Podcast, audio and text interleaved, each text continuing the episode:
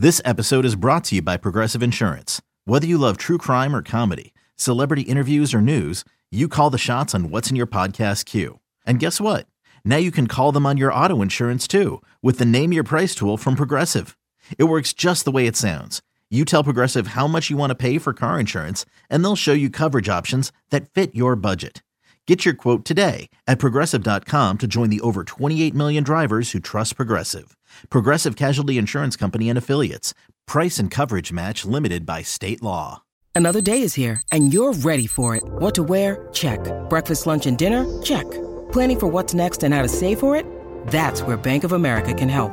For your financial to dos, Bank of America has experts ready to help get you closer to your goals.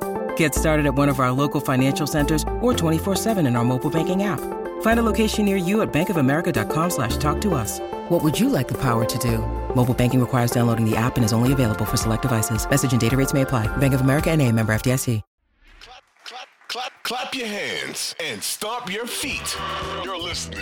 You're listening to the Clap Your Hands podcast, hosted by Eliot Shorr-Parks and Kyle Neubeck. Here they go. So we agree Embiid is playing at an all-time historic kind of level from what we've seen in Philly sports, all those things. For me, and I think it's probably for you the case as well. Iverson is the gold standard for me as a Sixer. As an athlete, he was my favorite growing up. All his shoes, all his jerseys, all those things. Like he, for me, you know, we both do this professionally now, but he's the athlete I feel like, you know, I'm still not able to be rational about because of growing up and liking him, right?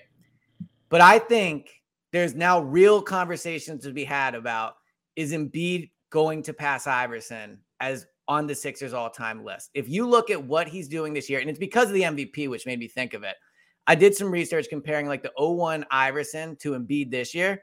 And first of all, what's crazy about it is Embiid is basically taking the same type of shots. Like Iverson didn't take a ton of threes. He took a lot of mid ranges, and then he was not as much as the rim at the rim as Embiid was, but he drove quite a bit as well. And if you look at Iverson that year and what he did, Embiid's been better, right? In, in 2001, Iverson had between mm. 30 and 39 points 18 times. Embiid this year, and after tonight, 27 times. So considerably more times, right? Iverson was 50 plus points two times, Embiid 50 plus points two times. So when I think of Iverson in 01, I think about explosive scoring. I think about carrying the team as a scorer, right? Like my favorite type of scoring because of how I grew up watching it, driving to the, all those things.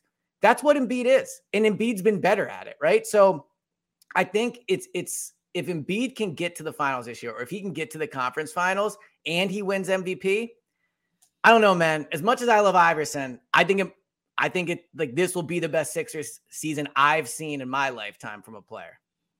So let me preface this by saying that I grew up wearing Iverson sneakers. Yeah. There are some old pictures of me wearing headbands and all oh, kinds yeah. of other shit emulating Allen Iverson. Like he is a big part of why I got into basketball in the first place. Joel is better than him. Like peak mm-hmm. to peak is better than him. There are two things separating them that one he'll never be able to clear. One is within his power. The one that he can clear is just the playoff stuff, right? If Joel leads them on, on one single finals run, he will have been both a better player and have equaled Allen Iverson's playoff output, right? Yep. And so that is just what you just said about all the scoring stuff. And then you stack them up next to each other and say, look, Iverson had he he could dart into passing lanes and, and disrupt plays on defense. They did some interesting things with that team in 01 where they would full court press where you could use him there and maybe not uh deal with as much of his weaknesses in the half court.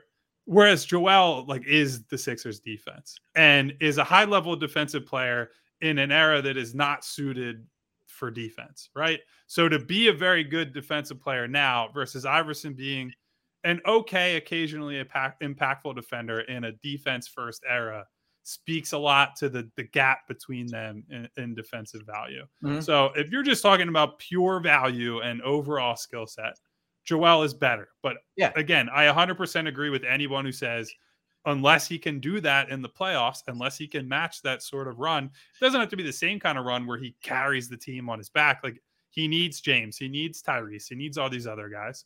But if he can go on a finals run, he will surpass Iverson, whether it's now or you know years down the road. He like he just is better. The, Where the I think it will be yeah, tough, where it will be tough for him to ever pass Iverson, whether it's locally or from a like national bas- the basketball perspective, right, is the cultural cachet.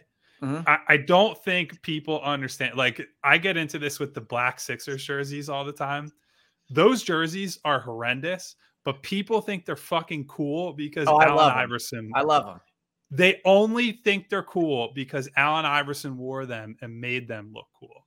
He might be the single coolest player in the history of the NBA. Like, well, real, unique... real quick, real quick. What's crazy is I have an authentic Iverson of those black jerseys, right? Like the ones that, that are cut. And the fact that they played in essentially like silk back then. I mean, the thing was like it goes up to here. I mean, mine's is like a 3XL, of course, because that's what I wore back then. But like the fact they played in those, like cool or uh, and cool or not, just the technology. It's insane to think Iverson walked and play, probably played in a game with like 10 pounds of sweaty silk on his body compared to what they play it now. It's it's pretty wild. The picture I always show people, there's a a picture of Iverson talking to Matt Geiger in mm-hmm. The those black Sixers uniforms. And whenever people argue with me about those jerseys, I always say Allen Iverson in this jersey compared to what you look like in this jersey. you are Matt Geiger. Most yes. people put on that jersey and look like an asshole. But Allen Iverson looked cool because everything he did was cool. He's like a cultural one of one. And at the time, took like an absolute beating, and he has said as much in the years since from David Stern and people outside the league for you know being him and being unapologetically black honestly at a time when a lot of the basketball watching public was not really ready for yep. that. And so he resonates in ways that go so far beyond basketball. And i'm not saying that joel doesn't have a compelling story or ways to connect with people right but he's not but I, He's not He's the face not. of the league. Like people don't really love Joel outside the city. Iverson was the most popular player in the NBA for arguably like two or three years. Joel's never been. I mean, he just he had a level of crossover appeal that I don't think Joel is ever going to hit. And I do think there was a some of it is with the game too, locally, where I think Iverson just represented Philly more than Joel because mm-hmm. one is a guy who's a little guy like I've stood in a room next to Allen Iverson. There's not a fucking chance that guy was even six feet tall. Dude, that dude, he's like my height. I've stood next to him. He probably has an inch on me, and I'm, you know, five nine, five eight, whatever. He is not. He is. I'm not comfortably. I'm comfortably yeah. taller than Allen Iverson, yeah. having you know talked to him and what have you. And so the fact that that guy was able to carve out not just a, a great NBA career, but an MVP level career, and go toe to toe with the Lakers with Shaq and Kobe at their absolute apex, and, and you know so on down the line. I just think that that that's a story that resonates here more than it does almost anywhere else. Like he's just the epitome of a you fall down seven times, get up eight. He's getting fouled, getting fouled, and he still marches back to the line. Fell on his own sword so many times. Like it's going to be hard for Joel to ever be there. But if he wins, I, I think he can probably erase all that, and people will say that's the best guy I ever saw play for the Sixers. Well, I think it's it's a little bit like Jordan and LeBron in the way that LeBron, you can make the argument, is a better basketball player than Jordan, right? And I think, and you can make an argument, is had a better career in some ways in terms of accomplishments, obviously not rings. But Le- why LeBron will never really pass Jordan is because he's chasing a ghost. Like Jordan is the goat. He's the sneaker guy. Like he is just an insurmountable person to pass. When you need mealtime inspiration, it's worth shopping Kroger, where you'll find over 30,000 mouthwatering choices that excite your inner foodie. And no matter what tasty choice you make, you'll enjoy our everyday low prices, plus extra ways to save, like digital coupons worth over $600 each week. You can also save up to $1 off per gallon at the pump with fuel points. More savings and more inspiring flavors make shopping Kroger worth it every time. Kroger, fresh for everyone. Fuel restrictions apply. I used to think that was the case with Iverson. And I think that ties into all what you're saying about how popular he is. Like they're like Embiid's chasing a ghost for me at least when it comes to Iverson. But again, this season is better than Iverson's MVP season in terms of regular. Like Embiid has been better this year than Iverson was in 01. Whether that will translate to playoff success, yeah, we'll, we'll say this every pod. Who knows? And it'll dictate how we feel. But I think the ultimate compliment I can give Embiid, like we did a 25 minutes of, is he the best player in the league? Like the best compliment I can give Embiid is, I think he's better than Iverson. And for me, like that, that's the ultimate praise. Well, and so to your point on uh, on chasing the Jordan ghost, the way I always say that to people is that the reason that for a lot of people Jordan will never be surpassed is that his career is essentially a sports movie. Yeah. If you if you brought that to a movie studio, they'd they'd laugh at you and be like, "This is too cliche." It's like, "Oh, this guy retired at the peak of his powers. His father his father was murdered. He went to play baseball as like part of a way to connect to his father that he lost, and then comes back out of basketball shape, gets humbled by what looks like the next generation, Shaq and Penny, and then has the single greatest season of all time from an NBA team perspective and wins three straight titles and then retires again on a game winning shot right. against a guy who won MVP over him. It's like there's just no way. There's there's no way to beat that. And then they made a documentary about it. And you know, I have my issues with how they did it, but it there's just no way to surpass that. In the minds of the people who lived through Michael Jordan's career arc, it's just so it's just an upward trajectory, right? He lost and he lost and he lost until he won for the first time, and then he basically never lost again. And, and so that's it's the epitome of what we want in basketball, right? Yeah. We don't care if you struggle in the first, second, and third quarters if you're able to bring it home in the fourth. And if if you're looking at Jordan's career, the whole fourth quarter is just dominance. That's all it was.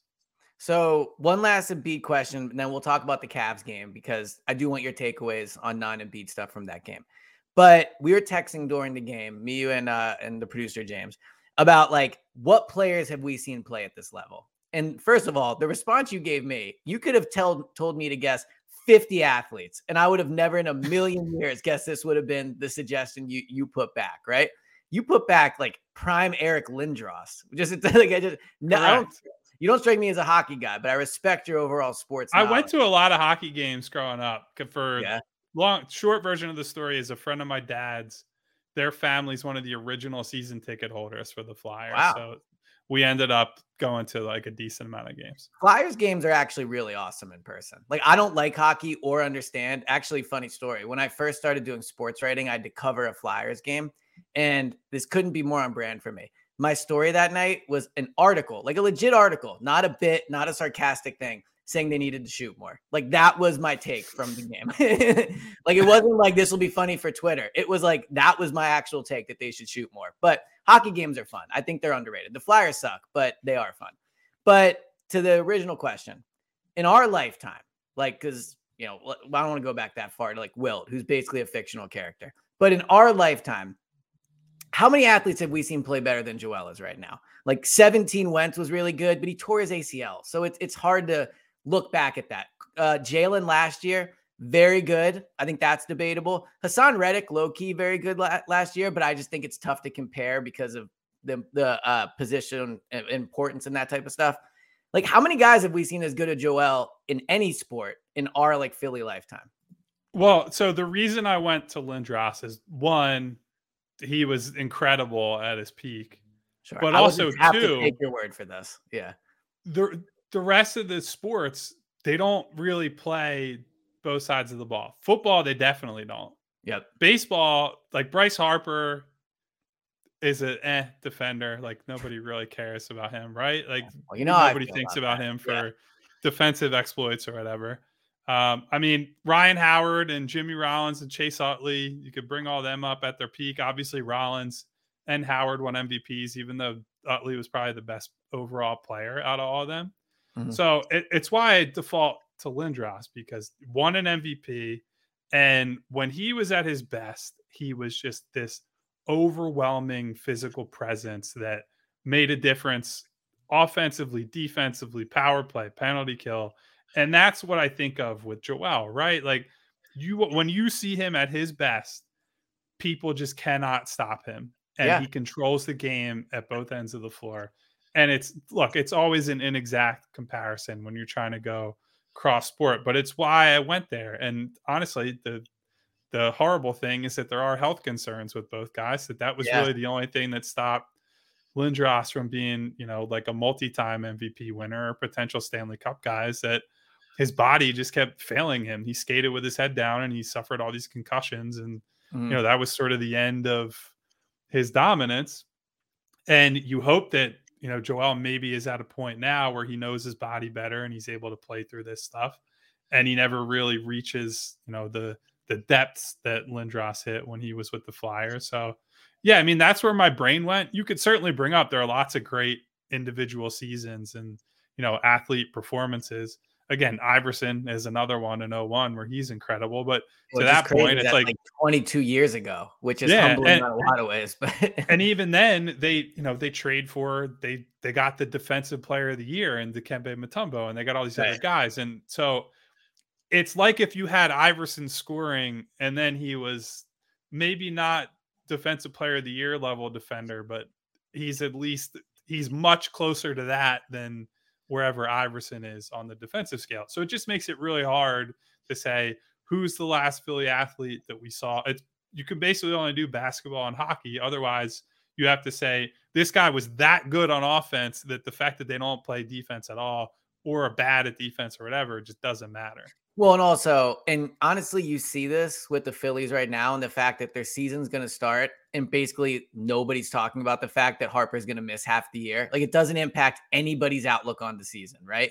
Because as great as Harper is, he just and, and look in the playoffs, he was unbelievable it's just really hard for one player to carry like the way Embiid can or the way a quarterback can or apparently the way a hockey player can, right? So it's just it's way harder to do. And that's why I think that Harper's MVP season, which was I think only a few years ago, right? 2 years ago, something like Couple that. Couple years, yeah. First of all, he's only getting the MVP from half the league. And that's not his fault, but it is what it is. Like Embiid would have multiple Eastern Conference MVPs if that's how they handed it out in the NBA, right? But also, as, as great as Harper was a year, didn't even make the playoffs. Embiid might finish as the one seed, and I think I think being a quarterback is the hot. I think that ship has sailed, man. They're not passing the Bucks. You don't the think Bucks, so? The Dude, Bucks have won twenty of twenty-two. They weren't going to pass the Celtics too. Like when special things happen, special things happen. I'm not ruling out them passing the Bucks. I'm not saying it. It like we sat here on this pod a few weeks ago and said they're not passing the Celtics, right? They're tied with them. Like th- it's this is what a special season is. So I agree it's unlikely. Like it, I, I'd put it like 35, 40%. But but it's not impossible. It's where, where not impossible. The Bucks are 50 and 19. So they're three they're three ahead in the loss column. The the Bucks would have to lose four more games than the Sixers in their last 13 games. And I right, like that, that just doesn't pretty, that, that doesn't seem realistic. Yeah, that sounds pretty impossible. I would agree yeah. with that. Yeah. So, but anyway, to, to my overall point, and now I want to talk about the Cavs game, but to wrap that up, Embiid's unbelievable, unbelievable season. We haven't seen anything like this. I hope everybody's really appreciating it. I know, again, to to compare to my Iverson thing, I haven't enjoyed watching a Sixers player in this team this much since 01. I just haven't. Like again, I got up at 3 a.m. this morning to do Eagles work. I couldn't get I couldn't wait to get home to watch the game. I did the pods, I love to talk about it. I just really hope people are, are enjoying it.